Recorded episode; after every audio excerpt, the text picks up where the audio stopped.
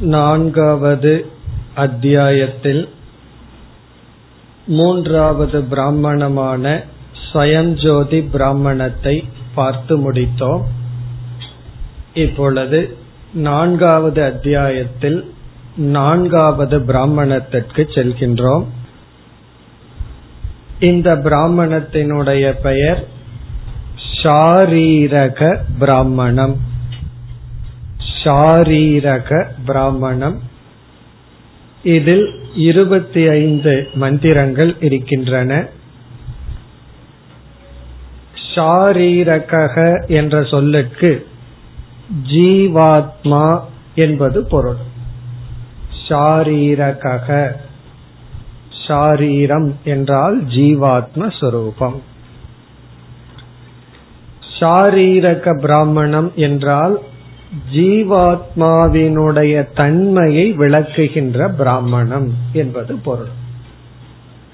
ஆகவே இந்த பிராமணத்தில் பார்த்தோமேயானால் ஜீவாத்மாவினுடைய சம்சாரியாக இருக்கின்ற நிலை வர்ணிக்கப்பட்டு இந்த ஜீவன் மேற்கொள்ள வேண்டிய சாதனைகள் மிக விளக்கமாக கூறப்பட்டு பிறகு இதே ஜீவன் பிரம்மனாகவும் இருக்கின்றான் என்ற ஜீவ பிரம்ம ஐக்கியமும் வருகின்றது.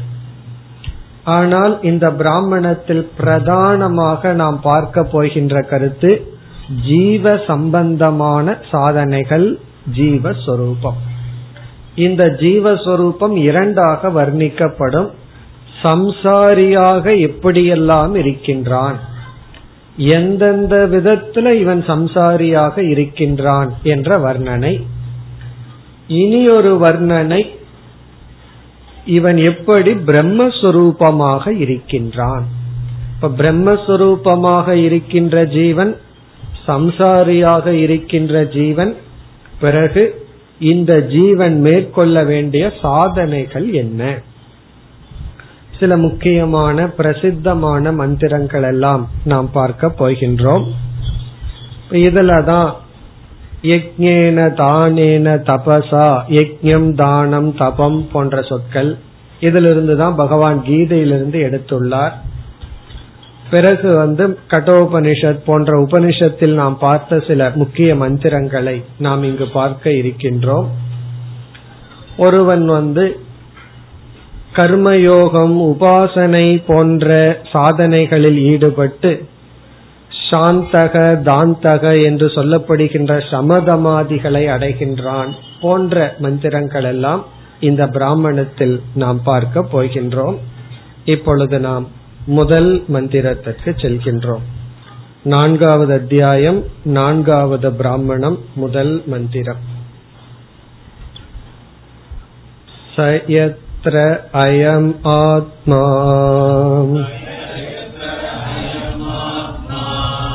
अबल्यं नेत्य सम्मोकमिव न्येति अथ एनम् एते प्राणाका अभिसमायन्ति स एताः तेजो मात्राः समभ्याददानः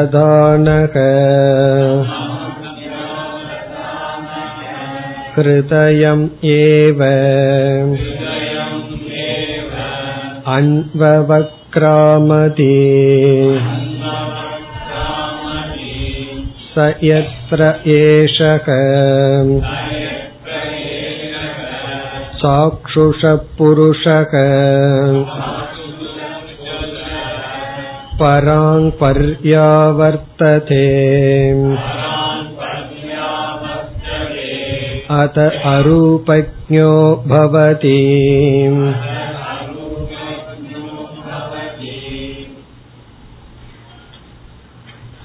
சென்ற பிராமணத்தில் இறுதியில் ஜீவனுடைய சம்சாரித்துவம் வர்ணிக்கப்பட்டது. சென்ற பிராமணத்தில் முப்பத்தி நான்காவது மந்திரத்தில் ஆரம்பித்து கடைசி வரை ஜீவன் எப்படி சம்சாரியாக இருக்கின்றான் என்ற வர்ணனை. அதனுடைய தொடர்ச்சி இப்பொழுது வருகின்றது. முதல் மந்திரத்தில் ஆரம்பித்து ஆறாவது மந்திரம் பாதி வரை. மீண்டும் சம்சார வர்ணனம். ஒரு ஜீவன் எப்படி சம்சாரியாக இருக்கின்றான்? மரண காலத்தில் அவனுடைய நிலை என்ன? அவன் எப்படி இறக்கின்றான்?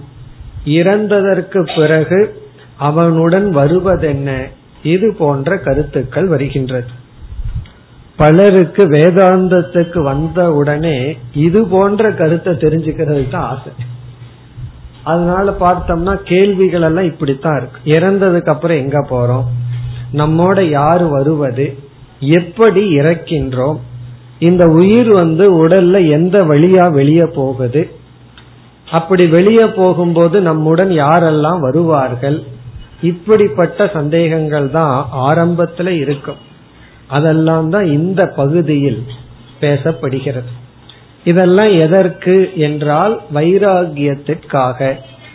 சம்சாரியாக இப்படி இருக்கின்றான். ஆகவே இந்த சம்சாரத்திலிருந்து நாம் வெளிவர வேண்டும் என்று வைராகியத்திற்காக இது போன்ற கருத்துக்கள் எல்லாம் இங்கு பேசப்படுகின்றது. ஆறாவது மந்திரம் வரை இது போன்ற கருத்துக்கள் தான் இப்பொழுது முதல் மந்திரத்திற்குள் செல்லலாம். இப்ப இந்த இடத்தில் மரண அவஸ்தையில் இப்பொழுது ஒரு ஜீவன் இருக்கின்றான். அப்பொழுது அவனுடைய நிலை என்ன? அதுதான் இங்கு வர்ணிக்கப்படுகின்றது. இப்ப மரண அவஸ்தையில் இருப்பவனுடைய நிலை என்ன? சயத்ர அயம் ஆத்மா அபல்யம் நேத்திய. இங்கு சக என்ற சொல் ஜீவாத்மாவை குறிக்கின்றது. சக ஜீவாத்மா. எத்திர என்றால் மரண காலே மரண சமயத்தில் சக ஆத்மா அவனுடைய நிலை என்ன? முதல் நிலை அபல்யம் நேத்திய.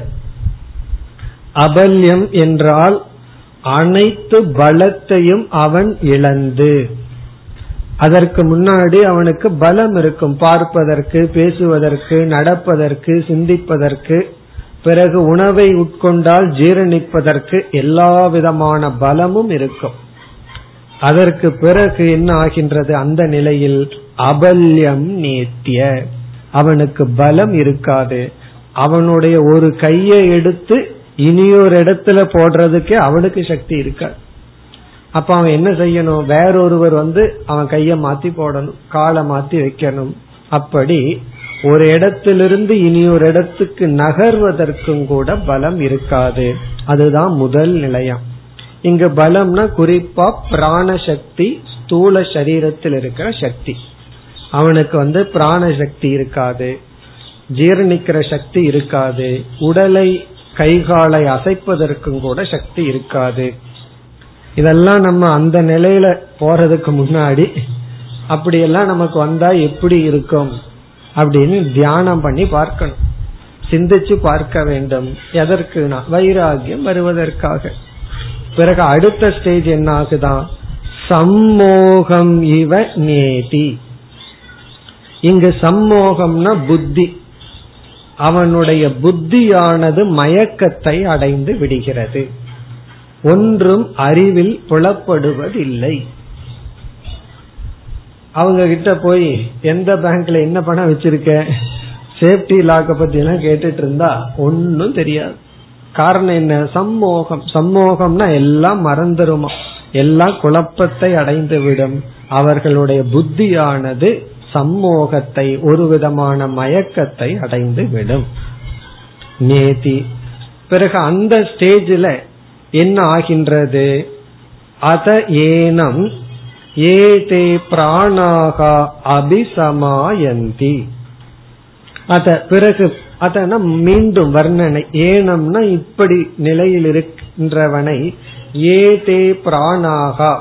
இங்கு பிராணாகான இந்திரியங்கள் அபிசமாயந்தி என்றால் காரண சரீரத்தை நோக்கி அது சென்று கொண்டு இருக்கிறது செல்கிறது. இப்ப இந்திரியங்கள் எல்லாம் ஏனம்னா இவனுடைய காரண சரீரத்தை நோக்கி இந்திரியங்கள் எல்லாம் அப்படியே போயிட்டு இருக்கான் பிராணன்னா இந்த இடத்துல இந்திரியங்கள் எல்லாம் சென்று விடுகிறது அதை நோக்கி செல்கின்றது. பிறகு இதே கருத்து விளக்கப்படுகிறது ச ஏதாகா தேஜோ மாத்ராகா. தேஜோ மாத்ராகா என்றாலும் இங்கு இந்திரியங்கள் இந்த இந்திரிய சக்திகள் எல்லாம் சமபியாததானக. சமபியாததானக என்றால் அந்த அந்த இந்திரியத்தினுடைய ஸ்தானத்திலிருந்து விலகி விலகி என்று பொருள். அப்படியே விலகிவிடுது கண்ணு வந்து கண்ணுங்கிற கோலகத்திலிருந்து விளக்குது காது எந்த இடத்துல இருந்து கேட்டுட்டு இருக்குமோ அந்த கேட்கிற சக்தி விலகி கொள்கின்றது. உபசம்ஹர உபசம்ஹரணம் என்றால் அப்படியே விலகுதல். அப்படி விலகி ஹிருதயம் ஏவ அன்வவ கிராமதி. இங்க ஹிருதயம்னா காரண சரீரத்திற்குள் சென்று ஒடுங்குகிறது.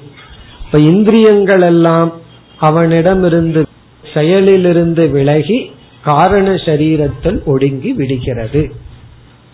அப்படின்னா என்ன அர்த்தம்? அவனுடைய காது கண்கள் போன்ற இந்திரியங்கள் எல்லாம் கோலகம் மட்டும் இருக்குமே தவிர இந்திரிய சக்தி எல்லாம் அந்தந்த இடத்திலிருந்து இனி நம்ம இந்த இடத்துல இருக்க வேண்டாம்னு சொல்லி காரண சரீரத்திற்குள் ஒடுங்கி விரிகிறது பிறகு என்ன ஆகின்றது என்றால் அந்த சக்திகள் எல்லாம் தேவதைகளுடன் அப்படியே கலக்க ஆரம்பித்து விடுகின்றது. பிறகு அவனுடைய இறுதி நிலை என்ன என்று கூறப்படுகின்றது. சயத்ர ஏஷக சாக்ஷுஷக புருஷக சாக்ஷுஷக புருஷக என்றால் பார்க்கும் தன்மையுடைய இந்த புருஷன். இந்த உலகத்தை பார்த்து கொண்டிருந்த ஜீவன் பராங் பர்யாவர்த்ததே அவன் திரும்பி விடுகின்றான். பார்க்கும் நிலையிலிருந்து தலைகீழாக மாறி விடுகின்றான். இங்க சாக்ஷுஷக புருஷகன ஜீவாத்மாவை குறிக்கும் அல்லது அந்த பார்க்கின்ற தேவதா அம்சத்தை குறிக்கும். சாக்ஷுஷக புருஷகன தேவதை. பார்க்கின்ற தேவதை பராங் பர்யாவர்த்ததேனா அது தலைகீழாக திரும்பி விட்டது. அப்படின்னு என்ன அர்த்தம்? அந்த தேவதை கோலகத்திலிருந்து உலகத்தை பார்த்து கொண்டிருப்பதற்கு பதிலாக அது காரண சரீரத்திற்குள் செல்ல ஆரம்பித்து விட்டது. அத பிறகு அரூபஜக பவதி. ரூபஜகன ஒரு ரூபத்தை பார்ப்பவன். அரூபஜகனா பார்க்கும் சக்தி அற்றவனாகி விடுகின்றான். அவன் வந்து பார்க்கிற சக்தியை இழந்து விடுகின்றான். கண்ணு விழிச்சிட்டு இருந்தாலும் நம்ம நினைச்சிட்டு இருக்கோம் நம்ம பார்த்துட்டு இருப்பாருன்னு ஆனா அவருக்கு அந்த விஷன் இருக்காது. நம்மை பார்க்க மாட்டார். இதெல்லாம் என்ன அப்படின்னா மரண அவஸ்தையில் வருகின்ற நிலைகள். ஒரு ஜீவன் மரண அவஸ்தையில இந்த நிலையை அடைகின்றான். பிறகு அடுத்த மந்திரத்தில் இதே போன்ற சில கருத்துக்கள் இரண்டாவது மந்திரம் ஏகி பவதி न पश्यति इत्याहुः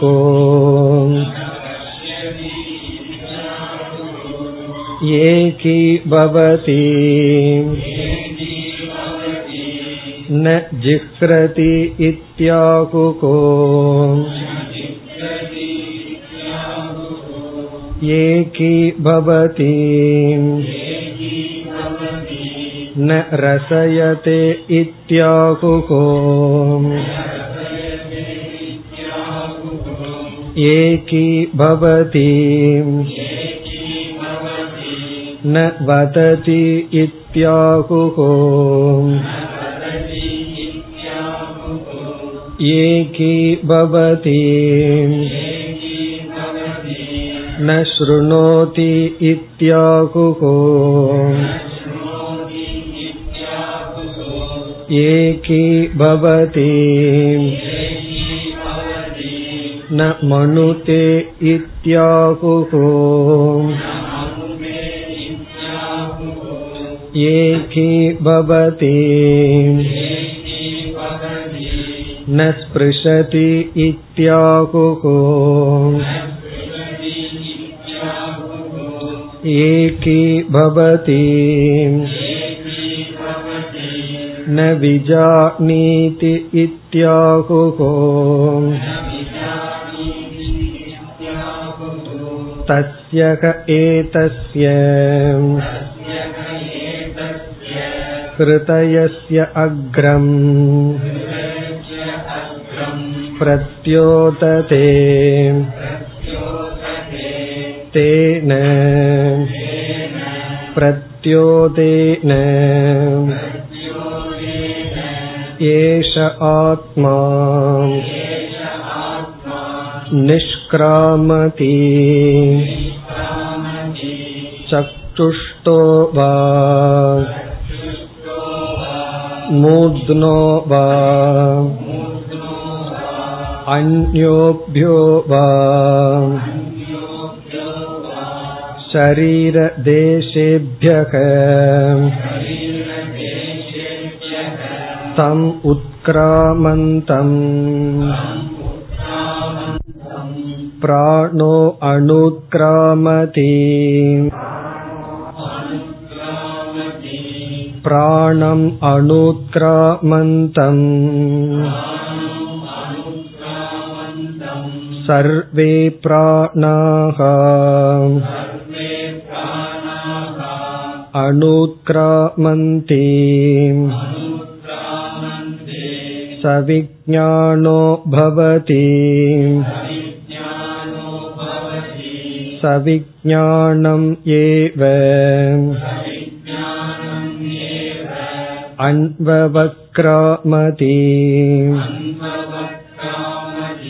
तं विद्याकर्मणि समन्वारभेते पूर्वप्रज्ञा च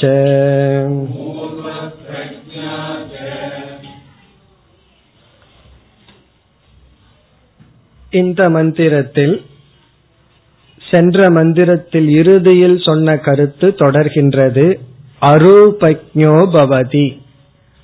அவன் எதையும் பார்ப்பதில்லை. அதேபோல் அவனால் எதையும் செய்ய முடிவதில்லை என்ற கருத்து தொடர்கிறது.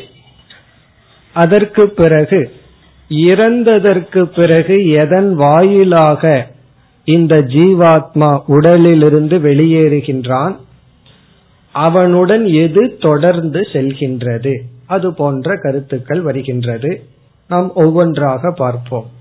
முதல் கருத்து ஜீவாத்மாவிடம் இருக்கின்ற இந்திரியங்கள் காரண சரீரத்தில் ஒடுங்கி அந்தந்த தேவதைகளுடன் ஐக்கியமாகி விடுகின்றது. அப்பொழுது இவன் பார்ப்பதில்லை இவன் கேட்பதில்லை என்று அவனை சுற்றி இருப்பவர்கள் கூறுகின்றார்கள். அதுதான் இங்கு வருகின்றது. முதல் சொல் ஏகி பவதி ஏகி பவதி என்றால் பார்க்கின்ற சக்தியுடைய இவன் பார்க்கின்ற சக்தியுடைய அந்த சக்தியானது ஆதித்ய தேவனுடன் ஏகி பவதி அதாவது பார்க்கின்ற சக்தியானது அந்த அதிர்ஷ்டான தேவதையுடன் ஒன்றாகி விடுகின்றது. அல்லது காரண சரீரத்திற்குள் ஒன்றாகி விடுகின்றது. ஏகி பவதி அதனால சுற்றி இருப்பவர்கள் என்ன சொல்கிறார்களாம்? ந பஷ்யதி இதி ஆகுகு. ந பஷ்யதினா இவன் பார்ப்பதில்லை. இது ஆகுகு. யார் சொல்கிறார்கள்னா மரணத்தில் கிடக்கின்ற அவனை சுற்றி இருக்கின்ற மனிதர்கள் கூறுகிறார்கள் இப்பொழுது இவன் பார்ப்பதில்லை. அதற்கு காரணம் ஏகி பவதி அவனுடைய இந்திரிய சக்தி தேவதையுடன் ஒன்றாகி விட்டது. உபனிஷத் இதோட முடிச்சிருக்கலாம். இருந்தாலும் வேண்டும் என்றே விஸ்தாரமாக கூறுகின்றது. ஒவ்வொரு சக்தியும் அவனுக்கு இல்லை என்பதை காட்டுவதற்காக. இதெல்லாம் எதற்கு அப்படின்னா இதோட ஒன்றோட முடிஞ்சதும் போதும். இருப்பினும் இப்படி கூறுவது வந்து வைராகியத்திற்காக சிந்திப்பதற்காக. பிறகு ஏகி பவதி ந ஜிக்ரதி இத்தியாகு இவன் வந்து எதையும் சுவாசிப்பதில்லை. சுவாசிப்பதுன்னா வாசனையை அறிவதில்லை என்று கூறுகின்றார்கள். ஏகி பவதி அந்த சக்தி அந்த தேவதையுடன் கலந்து விட்டது. இனி அதே போலதான் மற்ற சொற்கள் எல்லாம் ஏகி பவதி ந ரசயதே. இவன் சுவைப்பதில்லை. காரணம் என்ன? சுவைக்கின்ற சக்தி ஒன்றாகி விட்டது ஏகி பவதி ந வததி இவன் பேசுவதில்லை இத்தியாகுகோ. இவனிடத்துல ஏதாவது பேச்சு கொடுத்தா பேசாம இருக்கின்றான் மரண அவஸ்தையில் இருப்பவன். மற்றவர்கள் என்ன சொல்கிறார்கள்? இவன் பேச மாட்டான் ந வததி இத்தியாகுகோ. ஏகி பவதி ந ஸ்ருணோதி இத்தியாகுகு. இவன் இப்பொழுது கேட்பதில்லை. அதே போல ஏகி பவதி ந மனுதே இத்தியாகுகு. இவன் ஏன் கேட்கறது இல்ல பார்க்கறது இல்ல பேசறது இல்லைன்னா ந மனுதே. இவன் வந்து எதையும் சிந்திப்பதில்லை யோசிப்பதில்லை. ஏகி பவதி ந பிரிஷதி. எதையும் இவன் தொட்டு உணர்வதில்லை. அதாவது மரண அவஸ்தையில் இருப்பவர்களை பார்த்து மற்றவர்கள் வேதனைப்படுவார்கள். இவ்வளவு கஷ்டப்பட்டுட்டு இருக்காரேன்னு சொல்லி. ஆனா அவர் கஷ்டப்பட்டுட்டு இருக்க மாட்டார் காரணம் என்ன அப்படின்னா நஸ்பிருஷதினா தொட்டு உணரும் உணர்வுகள் எல்லாம் அவர்களுக்கு சென்று விடுமா அதனால டாக்டர்ஸ் என்ன சொல்கிறார்கள் வழியை உணர்கின்ற நரம்புகள் எல்லாமே அந்த சக்தியை இழந்துருமா அதனால அவங்களுக்கு பெயின் தெரியாதான் ஏதோ சத்தம் வருமே தவிர நாம நினைக்கிற அளவுக்கு மரண அவஸ்தையில அவர்களுக்கு வந்து வழியோ கஷ்டமோ இருக்காதாம். காரணம் என்ன? அதை உணர்கின்ற இந்திரியமும் ஏகி பவதி. பெயின உணரணும் அப்படின்னு சொன்னா அந்த இந்திரியம் நல்லா விழிச்சிட்டு இருக்கணும் ஆனா அதுவும் ஏகி பவதி. அதனால ந ஸ்பிருஷதி இத்தியாகு இதே இது அவன் ஆரோக்கியமா இருக்கும் போது அவனுக்கு ஏதாவது ஒரு கொஞ்சம் கஷ்டம் வந்தாலும் அதிக பெயின் அதிக வழி தெரியும். ஆனால் மரண அவஸ்தையில் அவனுக்கு அவ்வளவு தெரியாது. ஏன்னா அந்த ஸ்பர்ஷ இந்திரியமும் சக்தியை இழந்து விட்டது. அதனால என்னன்னா அவங்கள நினைச்சு நம்ம வருத்தப்பட வேண்டிய அவசியம் இல்லை. காரணம் என்ன? அந்த அளவுக்கு அவர்களுக்கு பெயின் வழி தெரியாது. ஏகி பவதி ந விஜானாதி இத்தியாகு அவர்கள் ஒன்றையும் அறிவதில்லை. விஜானாதின சிந்திப்பதில்லை தெரிந்து கொள்வதில்லை. இதுவரைக்கும் ஏற்கனவே நம்ம பார்த்த கருத்து அரூபக்ஞோ பவதிங்கிறதனுடைய விளக்கம். இதற்கு மேல் புதிய கருத்து வருகின்றது. இதற்கு மேல் வருகின்ற பகுதி என்னவென்றால் ஒரு ஜீவன் இறந்ததற்கு பிறகு எப்படி சரீரத்திலிருந்து வெளியேறுகின்றான்? அதாவது ஸ்தூல சரீரத்திலிருந்து சூக்ம சரீரம் எப்படி வெளியேறுகின்றது? இப்ப இதெல்லாம் நம்ம கவனமா சிந்திக்க வேண்டும். அதாவது கவனமா புரிந்து கொள்ள வேண்டும். இதெல்லாம் அஜானியினுடைய வர்ணனை. ஞானியை பற்றி இங்கு பேசவில்லை. ஞானிக்கு வந்து வெளியேறுதல் இல்லை அப்படிங்கறத பிறகு நம்ம பார்க்க போறோம். ஆகவே இது அஜானிகளினுடைய நிலை. இப்ப அஜானி வந்து எப்படி இறக்கின்றான்? அதாவது இங்கு என்ன சொல்லப்படுகிறது என்றால் எல்லா இந்திரியங்களும் காரண சரீரத்தில் ஒடுங்கி காரண சரீரம் உதான பிராணனுடைய துணை கொண்டு நாடியின் வழியாக இந்த உடலில் உள்ள ஏதோரு துவாரத்தின் வழியாக வெளியேறுகின்றது. அதாவது வந்து கண் வழியாகவோ அல்லது காது வழியாகவோ மூக்கு வழியாகவோ இந்த உடலில் உள்ள ஏதோ ஒரு துவாரத்தின் வழியாக இந்த ஜீவன் வெளியேறுகின்றான். அதனாலதான் இறந்ததற்கு பிறகு காது கண்ணு மூக்கு இதெல்லாம் மூடிடுவார்கள். ஏன்னா திரும்பி அது வழியா வந்துடக்கூடாதல்ல. அப்படி அதனால ஏதோ ஒரு துவாரத்தின் வழியா வெளியேறுவானா இவன் வந்து ஆதித்ய லோகத்துக்கு போகக்கூடியவனாக இருந்தால் கண் வழியா வெளியேறுவானா? அப்படி வருண லோகத்துக்கு போறதா இருந்தா இந்த உடல்ல வேறு இந்திரிய துவாரத்தின் வழியாக வெளியேறுவான். அப்படி இவனுடைய கர்ம வினையை பொறுத்து இந்த சரீரத்தில் உள்ள ஏதாவது துவாரத்தின் வழியாக வெளியேறுகின்றான். அதுதான் அடுத்த கருத்து. தஸ்யக ஏ தஸ்ய ஹிருதயசிய அக்ரம் பிரத்யோததே. அதாவது தஸ்யக ஏதஸ்யன மரணம் அடையக்கூடிய இவனுக்கு அக்ரம் என்றால் நாடி துவாரம். அவன் வந்து ஒரு சூக்மமான நாடி இருக்கின்றது. அந்த நாடியானது பிரத்யோததைனா அது வந்து ஒளிர்கின்றது. ஏன்னா அது வந்து அதன் வழியே அவன் வெளியே போறான். இப்ப இவனுடைய நிலை இப்ப அவன் எங்க இருக்கான் இந்த ஜீவன்? ஜீவன்னா இந்த சூக்ம சரீரத்துடன் கூடிய இவன் நாடியில் இருக்கின்றான். அந்த நாடி இப்பொழுது ஒளிர்கின்றது. ரொம்ப பிரைட்டா இருக்கான். பிரைட்னா நம்ம எப்படி புரிஞ்சுக்கணும்? லைட்டுங்கிற அர்த்தத்துல எடுத்துக்க கூடாது. ஆக்டிவ்னு புரிந்து கொள்ள வேண்டும். ரொம்ப பிரைட் ஸ்டூடெண்ட்னா என்ன அர்த்தம்? அவன் இடத்துல வந்து அப்படியே லைட் அடிக்கும் அப்படின்னு அர்த்தம் இல்லையே. பிரைட்னா அவனுடைய அறிவு வந்து ஒளிர்கின்றது. அதே போல பிரத்யோததைனா அந்த நாடி ரொம்ப ஆக்டிவா இருக்குமா பிறகு தேன பிரத்யோதேன. அந்த மாதிரி இருக்கின்ற நாடியிட இருந்து ஆத்மா நிஷ்கிராமதி. இந்த ஜீவாத்மா உடலிலிருந்து வெளியேறுகின்றது. நாடி வழியா வந்து வெளியேறுகின்றது. எதன் வழியாக? சக்ஷுஷ்டக வா.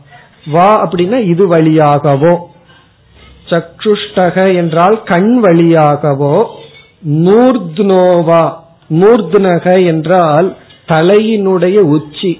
அதன் வழியாகவோ இங்க மூர்த்னகங்கிறது வந்து சிலர் வந்து தலையினுடைய உச்சியில மிக நுண்ணிய ஒரு துவாரம் இருக்கான் அல்லது அது வெளியேறுவதற்கு துவாரம் தேவையில்லை துவாரம் இல்லாட்டியும் கூட வெளியேறலாம். அவர்கள் அதன் வழியா வெளியேறினா பிரம்மலோகத்திற்கு செல்வார்களாம். அல்லது அந்நேபியக வா ஷரீர தேசேபியக. ஷரீர தேசத்துல நவத்வாரம்னு நம்ம சொல்றோம். நம்ம சரீரத்துல ஒன்பது துவாரங்கள் இருக்கின்றது. அந்த ஷரீர தேசேபியகன அந்த ஒன்பது துவாரங்களில் ஏதோ ஒரு துவாரத்தின் வழியாக இவன் என்ன செய்கின்றான்? வெளியேறுகின்றான். யார்? இந்த ஜீவாத்மா. பிறகு அப்படி வெளியேறும் பொழுது பிராணன் மற்ற இந்திரியங்கள் எல்லாம் சேர்ந்து சூக்ம சரீரமாக அவன் வெளியேறுகின்றான். அது அடுத்த பகுதி. தம் உத்கிராமந்தம் பிராணக அணுக்கிராமதி இப்படி வெளியேறும் பொழுது அனைத்து பிராணனும் சேர்ந்து வெளியேறுகின்றது.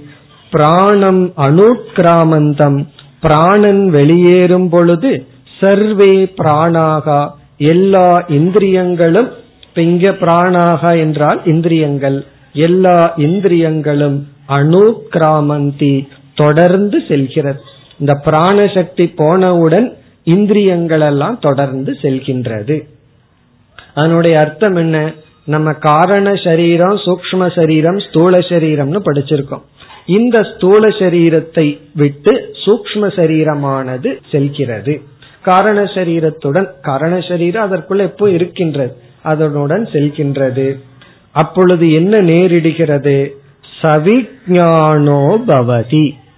இந்த ஜீவன் அப்பொழுது சவிஜானனாக மாறி விடுகின்றான்.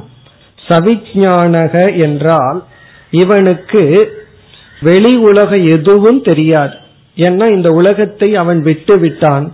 ஒரே ஒரு அறிவு மட்டும் இருக்கின்றது. அது வந்து இந்த உடலை விட்டு செல்கின்ற அறிவு மட்டும் அவனுக்கு இருக்கின்றது. அங்கு அவன் வந்து ஒரு உணர்வு ரூபமாக ஒரு கான்சியஸ் பிரின்சிபலா தான் இருக்கான். ஆனா அவனிடம் இருக்கிற விஜயானம் ஏக விஜயானம் விசேஷ விஜயான ரஹிதக சவிஜான அவனுக்கு வேற எந்த ஞானமும் இல்லாமல் ஒரே ஒரு ஞானம் மட்டும் இருக்கு.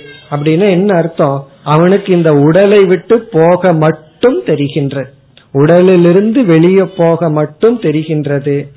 பிறகு அவனுடன் வேறு என்ன செல்கின்றது? அது வருகின்றது. சவிஜானம் ஏவ அன்வ கிராமதி இந்த சவிஜானனை தொடர்ந்து வெளியே போகின்ற ஜீவனை தொடர்ந்து வேறு என்ன தொடர்கிறது? அதுதான் கடைசி பகுதி. இந்த கடைசி வரி மிக மிக ஃபேமஸ் மிக மிக பிரசித்தமான வாக்கியம் இது. இவனுடன் எது தொடர்கிறது? இந்த ஜீவன் இவ்விதம் மரணம் அடைந்து செல்லும் பொழுது அவனிடம் தொடர்வது என்ன? இங்கு மூன்று அவனிடம் தொடர்வதாக சொல்லப்படுகிறது. ஒன்று வித்யா. வித்யா என்றால் அவன் செய்த உபாசனையினுடைய பலன்.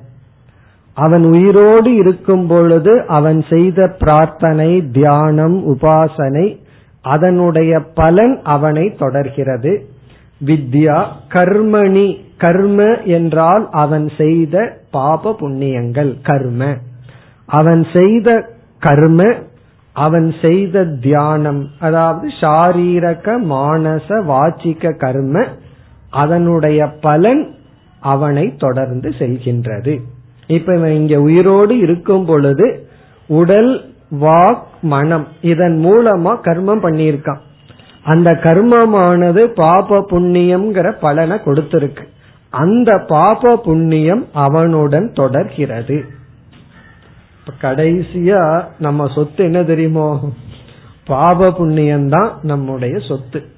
நம்ம சேர்த்தி வச்சது வந்து சேர்த்தி வைக்கிறது வந்து பாப புண்ணியம் தான் பிறகு இனி ஒன்றும் சேர்ந்து அவனிடம் தொடர்கிறது. அது பூர்வ பிரக்ஞாச்ச பூர்வ பிரக்ஞா என்றால் சம்ஸ்காரங்கள் பதிவுகள் வாசனைகள்.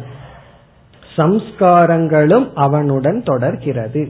இப்ப இந்த உலகத்துல வாழ்ந்த சில சம்ஸ்காரங்களுடன் அவன் வெளியே செல்கின்றான். இப்ப இதன் அடிப்படையில தான் பகவான் கீதையில ஆறாவது அத்தியாயத்துல யோக பிரஷ்டங்கிற கருத்தை கூறியுள்ளார்.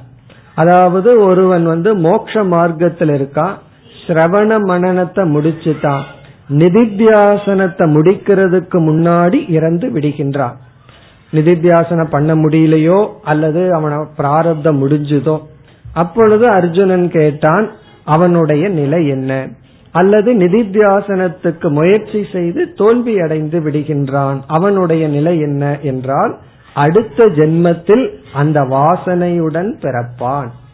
அவன் அவனுடைய முயற்சி வந்து குறைவாக இருந்தாலும் பலன் அதிகமாக கிடைக்கும். விரைவில் வைராகியம் விவேகம் எல்லாம் கிடைச்சு பிறகு சாதனையை தொடர்வான். அதற்கு வந்து பிரமாணம் வந்து இந்த சொல் தான் பூர்வ பிரக்ஞா கீதையில பகவான் சொன்ன அந்த கருத்து இந்த சொல்லினுடைய ஆதாரத்தின் அடிப்படையில். பூர்வ பிரஜான்னா அந்த வாசனையுடன் அவன் தொடர்வான். இப்ப இந்த இடத்துல சங்கரர் வந்து பிராக்டிக்கலா சில கருத்து சொல்றார். ஒருவன் பிறந்ததிலிருந்தேயே ஒரு விஷயத்துல அதிகமான ஆர்வம் அதிகமான வல்லமையை பெறுகின்றான். இப்போ ஒரு கலைய வந்து நம்ம அதை பெற வேண்டும் என்றால் அதற்கு குறிப்பிட்ட காலம் சாதாரண மனிதன் உழைக்கணும். ஆனா அவனுக்கு திடீர்னு வந்துருது அது ஏன்? அப்படின்னா அதற்கு இதுதான் காரணமாக சொல்கின்றார். பூர்வ பிரஜா அவன் ஏற்கனவே அந்த புல் சம்ஸ்காரத்தோட இவன் பிறந்துள்ளான். அதனாலதான் ஒரு குறிப்பிட்ட கலையை அவன் உடனடியாக குறைவான முயற்சியுடன் பெற்று விடுகின்றான். இதுலயும் முயற்சி இல்லாம யாரும் எதை பெற முடியாது. இவன் ஏற்கனவே முயற்சி பண்ணியிருக்கான். இங்கு குறைவான முயற்சி. காரணம் என்ன? ஏற்கனவே உள்ள முயற்சியும் இவனிடம் இருந்திருக்கின்றது. அப்படி பூர்வ பிரஜாச்ச இதெல்லாம் அவனுடன் தொடர்கின்றது.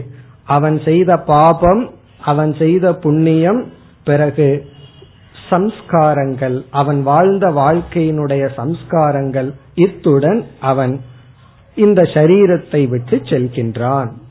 மேலும் இதே கருத்து. அதாவது மரணத்துக்கு பிறகு அல்லது மரண அவஸ்தை மூன்றாவது மந்திரம். तद्यथा तृणजलायुका तृणस्य अन्तम् गत्वा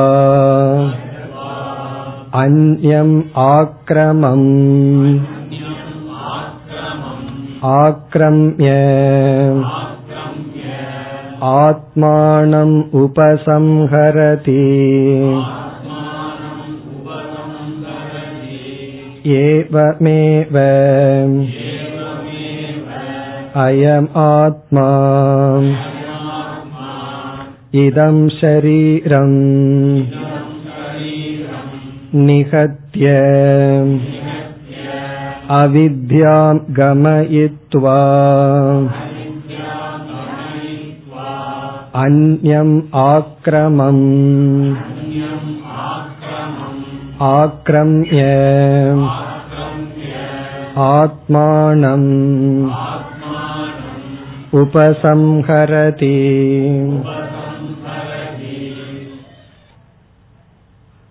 இந்த மந்திரத்தினுடைய சாராம்சம் ஒரு ஜீவன் இந்த சரீரத்தை விடும் பொழுது வேறு ஒரு ஷரீரத்தை அவன் பிடித்து கொண்டுதான் இந்த ஷரீரத்தை விடுகின்றான். இந்த ஷரீரத்தை விடும் பொழுதே அவனுக்கு வேறு ஒரு ஷரீரம் தயாராக இருக்கின்றது. ஒன்றை பற்றி கொண்டுதான் இதை விடுகின்றான்.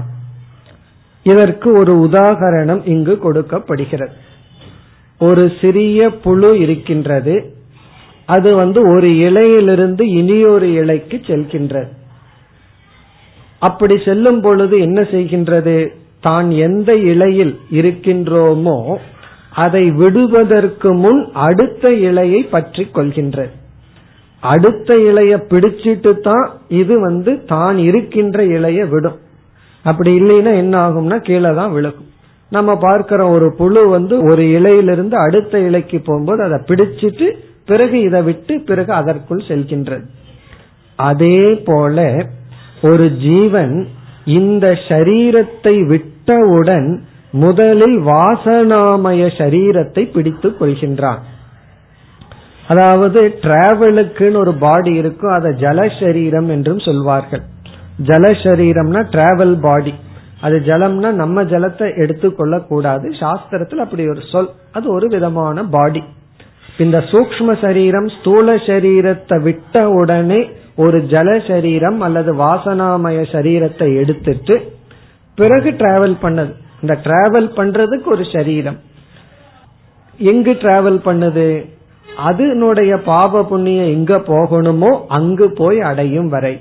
அங்கு போய் அடைந்த உடனே வேற சரீரம் கிடைச்சு. சொர்க்கலோகத்திற்கு சென்ற உடனே அந்த லோகத்திற்கு தகுந்த சரீரம். மீண்டும் மனித லோகத்திற்கு வந்தால் அந்த லோகத்திற்கு உரிய சரீரம் அவனுக்கு கிடைத்து விடுகிறது. அப்படி இவன் முதலில் ஒரு வாசனாமய சரீரத்தை பிடித்து கொண்டுதான் இந்த சரீரத்தை விடுகின்றான். அதனாலதான் போனவன் திரும்பி வாரதில்லை. இவன் ஒன்னும் பிடிக்காம போயிட்டா வேற வழி இல்லைன்னு திரும்பி வந்துருவான். போனவன் ஏன் திரும்பி வாரதில்லைன்னா அவன் போறதுக்கு முன்னாடியே முடிவு பண்ணி வேற ஒன்ன பிடிச்சிட்டான். அதனால அவன் திரும்பி வருவதில்லை. சில பேர் சொல்வார்கள் இல்ல இறந்தவர் வந்தார் அப்படின்னா சாஸ்திரம் என்ன சொல்லுதுன்னா அவர் வந்திருந்தார்னா அவர் இறக்கலின்னு அர்த்தம். மரணத்தினுடைய லட்சணமே ஒரு முறை சரீரத்தை விட்டா மீண்டும் இந்த சரீரத்திற்குள்ள வர முடியாது. இல்ல நான் இறந்து போனவர் மீண்டும் வந்தார்னா அவர் ஏதாவது மாயாஜாலம் பண்ணிருக்கலாம் அஷ்டமகா சித்தியில் ஏதாவது பண்ணிருக்கலாம் ஆனா மரணம் அடையவில்லை. இப்ப மரணம் என்றால் இதை விடுவதற்கு முன் ஒன்றை பற்றி கொண்டு ஜீவன் செல்கின்றான். இப்ப மரணத்தினுடைய லட்சணம் வந்து இந்த சரீரத்தை விட்டுட்டா மீண்டும் இந்த சரீரத்திற்குள்ள ஜீவாத்மா வரமாட்டான். அதுதான் இப்பொழுது மந்திரத்திற்குள் சென்றால் தத்யதா எவ்விதம் திருண ஜலாயுகா. திருணம்னா புல். ஜலாயுகா என்றால் ஒரு விதமான பூச்சி. திருண ஜலாயுகா. திருணஸ்ய அந்தம் கத்வா. புல்லினுடைய அந்தம்னா முடிவுக்கு சென்று என்ன கத்துவா? அந்யம் ஆக்கிரமம் ஆக்கிரமிய. வேறு ஒரு புல்லை பற்றி கொண்டு. ஆக்கிரமம்னா ஸ்தலம். ஆக்கிரமம் அப்படின்னா வேறு ஒரு இடத்தை. ஆக்கிரமியன பற்றி கொண்டு. ஆக்கிரமம் எல்லாம் சொல்றமே. ஆக்கிரமம்னா பற்றி கொண்டு. ஆத்மானம் உபசம்ஹரதி. அது என்ன செய்கின்றதா? பழைய புல்லிலிருந்து விலகி கொள்கின்றது. பழைய புல் அல்லது பழைய இலையிலிருந்து விலகி கொள்கின்றது. இதற்கு முன் இருந்த இலையிலிருந்து விலகி கொள்கின்றது. ஏவமேவ. அதை போலவே ஏவம் ஏவ அயமாத்மா. இந்த ஆத்மா அதாவது இந்த ஜீவன் இதம் ஷரீரம் நிகத்திய. இந்த சரீரத்தை விட்டு அவித்யாம் கமயித்துவா. அவித்யாம் என்றால் இந்த சரீரத்தை ஜடமாக மாற்றி இந்த சரீரத்தை ஜட சுவாவமாக மாற்றி அந்யம் ஆக்கிரமம் ஆக்கிரமிய. அந்யம் ஆக்கிரமம் என்றால் வேறு ஒரு வாசனாமயமான சரீரத்தை பற்றி கொண்டு என்ன செய்கின்றான்? உபசம்ஹரதி ஆத்மானம் உபசம்ஹரதி முழுமையாக இந்த தேகத்தை விட்டு விடுகின்றான். இப்ப இந்த தேகத்தை எப்பொழுது முழுமையாக விட்டு விடுகின்றான்? வேறொன்றை பற்றி கொண்டு. இப்ப இது எதை குறிக்கின்றது இந்த இடத்துல என்றால் யாருக்கும் வேறொரு சரீரம் கிடைக்காமல் இந்த சரீரத்தை விடுவதில்லை. இனி இதே போன்ற இனி ஒரு கருத்து அடுத்த மந்திரத்தில் நான்காவது மந்திரம். तद्यथा पेशस्कारी पेशसक मात्राम् अपादाय अन्यत् नवतरम् कल्याणतरं रूपम् तनुते एवमेव अयमात्मा इदं शरीरं निहत्य अविद्यां गमयित्वा अन्यत् नवतरम् कल्याणतरं रूपम् कुरुते पित्र्यं वा गन्धर्वं वा दैवं वा प्राजापत्यं वा भ्राम्यं वा अन्येषां वा भूतानाम्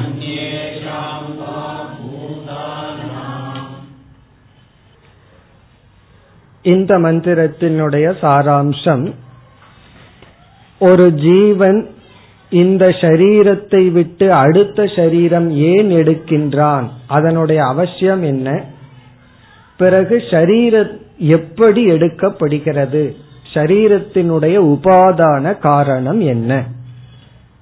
அதாவது இந்த சரீரம் அந்த ஜீவனுக்கு பழையதாகி விட்டது. இதெல்லாம் பகவான் கீதையில கூறியுள்ளார். வாசாம்சி ஜீர்ணாணி யதா விகாய. எப்படி வந்து துணி பழையதாகிவிட்டால் அதை விட்டு விட்டு புதிய துணி எடுத்துக் கொள்கின்றோமோ அதே போல இந்த ஜீவன் இந்த சரீரம் அவனுடைய கர்ம பலனை அனுபவிப்பதற்கு பழையதாகிவிட்டது. ஆகவே அவன் புதிய கல்யாண தரம் என்றால் புதிய ஒரு சரீரத்தை எடுக்கின்றான். அதற்காக இந்த சரீரத்தை விடுகின்றான்.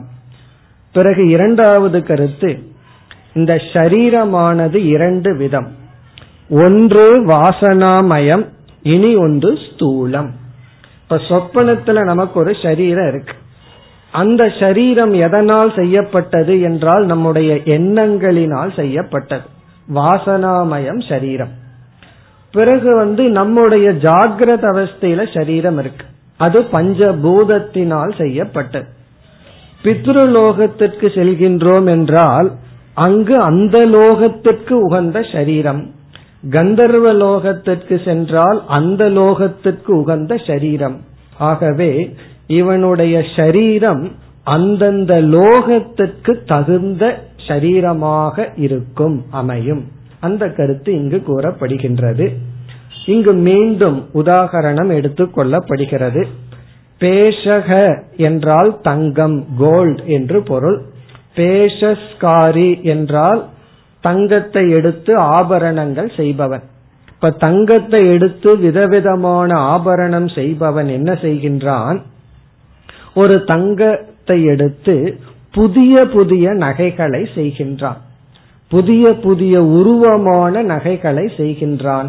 பழைய நகைகளை எல்லாம் அழிச்சு புதிய நகையை செய்கின்றான். அவனுக்கு உபாதானம் தங்கம் தேவை. அதே போல ஜீவன் வேறு ஒரு சரீரத்தை எடுக்கும் பொழுது அந்தந்த லோகத்தில் இருக்கின்ற உபாதானத்தை எடுத்து கொள்கின்றான் இல்லை என்றால் வெறும் வாசனாமய சரீரத்தை மட்டும் ஜீவன் எடுத்துக் கொள்வதில்லை. ஒரு ஜீவன் வேறு ஒரு சரீரத்தை எடுக்கும் பொழுது உபாதானத்தை அவன் எடுத்துக் கொள்கின்றான். உபாதான காரணம் இல்லாமல் சரீரம் இல்லை. அதுதான் கருத்து. இதுவும் எளிமையான மந்திரம். தத்யதா எவ்விதம் பேஷஸ்காரி என்றால் தங்கத்தை எடுத்து நகை செய்பவன் தங்க ஆசாரி. பேஷசக பேஷஸ் என்றால் தங்கம். தங்கத்தை மாத்ராம் அபாதாய தங்கத்தினுடைய ஒரு பகுதியை எடுத்து அந்நத் நவதரம் கல்யாணதரம் ரூபம் குருதே. வேறு கல்யாணதரம் என்றால் மங்களமான புதிதான நவதரம்னா புதிதான ஒரு ரூபம். கல்யாணதரம்னா அழகான ரூபம் குருதே செய்கின்றானோ.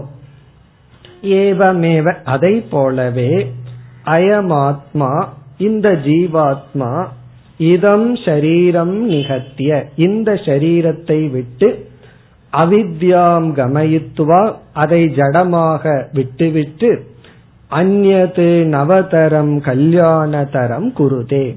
அவன் இதைவிட நன்கு வேறு ஒரு ரூபத்தை எடுத்துக் கொள்கின்றான். பிறகு எப்படிப்பட்ட ரூபத்தை எடுத்துக்கொள்வான் பித்ரியம் என்றால் இவன் பித்ருலோகத்திற்கு சென்றால் அதற்குரிய சரீரத்தை எடுக்கின்றான். கந்தர்வம் என்றால் இவன் கந்தர்வ லோகத்திற்கு சென்றால் அதற்குரிய சரீரத்தை எடுக்கின்றான். தெய்வம் என்றால் இவன் தேவலோகத்திற்கு சென்றால் அதற்குரிய சரீரத்தை எடுக்கின்றான். பிராஜாபத்தியம் பிரஜாபதி லோகத்திற்கு சென்றால் பிராமியம் பிரம்மலோகத்திற்கு சென்றால் அந்நேஷாம் வா பூதானாம். வேறு எந்தெந்த லோகத்திற்கு செல்கின்றானோ அந்தந்த லோகத்திற்கு உகந்த சரீரத்தை இவன் எடுத்துக் கொள்கின்றான் இனி அடுத்த மந்திரம் ஐந்தாவது மந்திரம் சவை अयमात्मा ब्रह्म विज्ञानमयो मनोमयः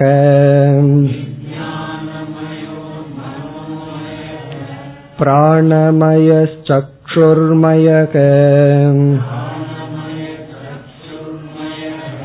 श्रोत्रमयः पृथिवीमयः आपोमयो वायुमयः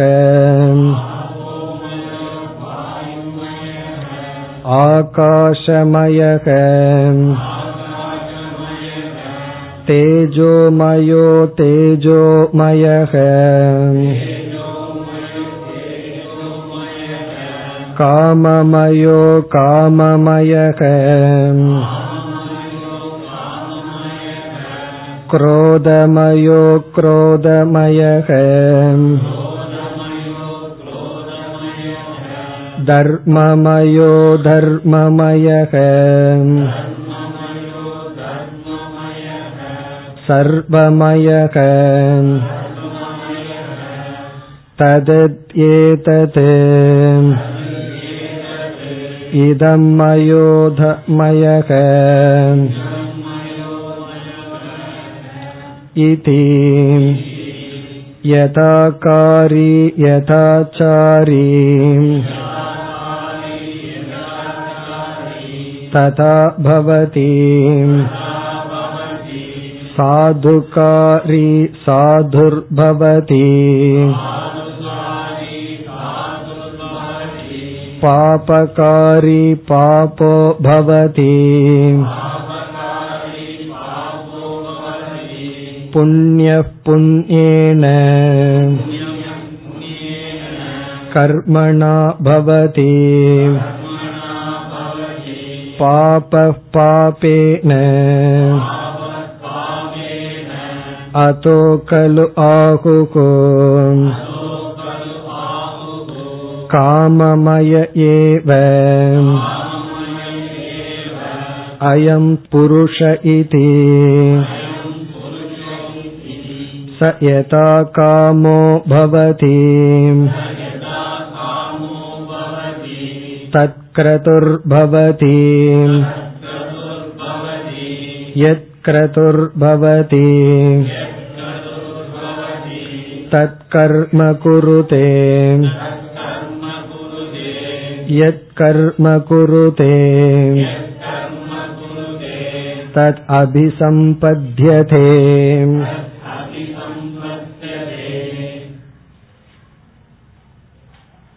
இந்த ஐந்தாவது மந்திரம் ஒரு முக்கியமான மந்திரம்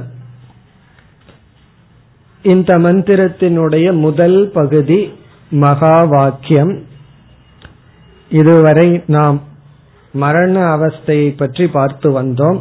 அதிலிருந்து இப்பொழுது வேறு விசாரத்திற்கு வருகின்றோம். மரண அவஸ்தை மரண வர்ணனை சென்ற மந்திரத்துடன் முடிவடைந்தது. இப்பொழுதுதான் கொஞ்சம் பயமெல்லாம் போயிருக்கும். ஏன்னா போன இதுல ஆரம்பிச்சு மரணத்தை பற்றியே வந்து கொண்டு இருந்தது அது முடிந்து விட்டது. இனி உடனே மகா வாக்கியம் சவை அயமாத்மா பிரம்ம. அந்த பகுதி மகா வாக்கியம் அயமாத்மா பிரம்ம ஏற்கனவே நம்ம பார்த்திருக்கோம் இந்த மகா வாக்கியம் எந்த உபனிஷத்துல மாண்டூக்கிய உபனிஷத்துல அயமாத்மா பிரம்ம. அதே மகா வாக்கியம் இங்கு வருகின்றது. இங்கு ஒரு எம்பசைஸோட வருது. சகவை. அவனேதான் இந்த ஆத்மாவாக இருக்கின்றான் என்ற மகா வாக்கியம் அயமாத்மா பிரம்ம. பிறகு அதற்கு அடுத்த பகுதியில் மீண்டும் இவன் எப்படியெல்லாம் உயிரோடு இருக்கும் பொழுது எந்தெந்த விதத்தில் சம்சாரியாக இருக்கின்றான்.